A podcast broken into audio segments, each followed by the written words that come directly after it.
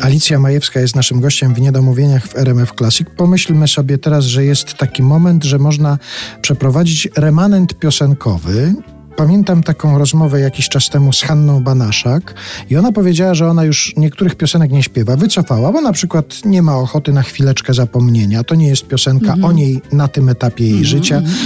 Czy panienka z temperamentem to nie jest ona teraz, w tym momencie swojego życia. Czy ty też masz wśród swoich piosenek takie, które wycofałaś ze względu na to, że uważasz, że to nie jest ten etap życia, trzeba zamknąć, odłożyć do szuflady, ewentualnie na emeryturze sobie przejrzę te piosenki? Znaczy, wiesz, ja generalnie uważałam, że tak się do, szczęśliwie w mojej sytuacji złożyło, że, że jak zaczęłam śpiewać już sama, to mimo wszystko te moje piosenki nigdy nie były repertuarem młodzieżowym. Nie były adresowane do młodzieży specjalnie.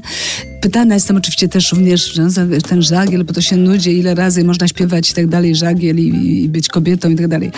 Mimo wszystko nie chcę sprawiać zawodu widzom, którzy przychodzą na moje koncerty i którzy nowe piosenki, tak oczywiście, i, ale no chcą usłyszeć na żywo ten żagiel. Te, Trzeba i, go i rozwinąć. być kobietą. Tak, tak. I śpiewam to i, i będę śpiewała przy Państwa. A w drugą stronę jest na przykład jakaś taka piosenka, która nie była używana przez wiele lat i nagle pomyślałaś sobie, o, to trzeba przywrócić. To jest na ten etap piosenka, na ten moment mojego życia, która powinna się znaleźć w repertuarze.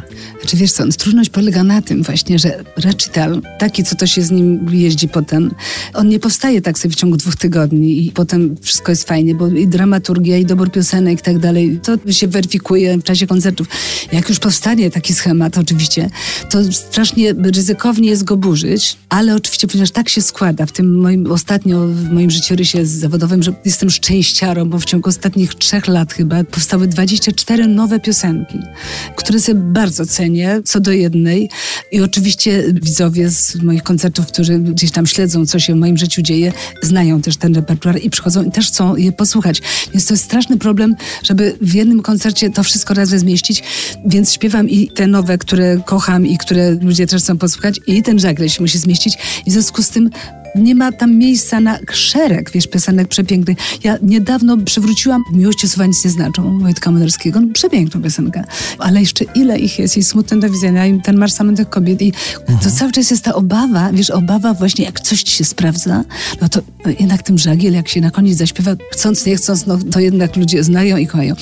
Zbyszek Wodecki miał taki straszny stres przed koncertem z repertuarem, tym swoim co prawda, ale z płyty sprzed 40 lat, Mitch and Mitch, mhm. gdzie jechał na koncert i miał zaśpiewać zupełnie nowy repertuar.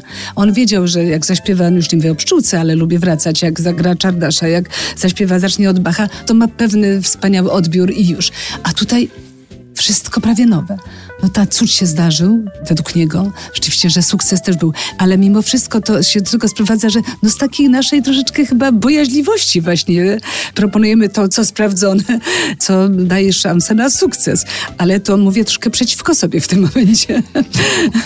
Do rozmowy i do piosenek Alicji Majewskiej wrócimy już wkrótce, a teraz zaśpiewa u nas wspomniany przed chwilą Zbigniew Wodecki w towarzystwie zespołu Mitch and Mitch.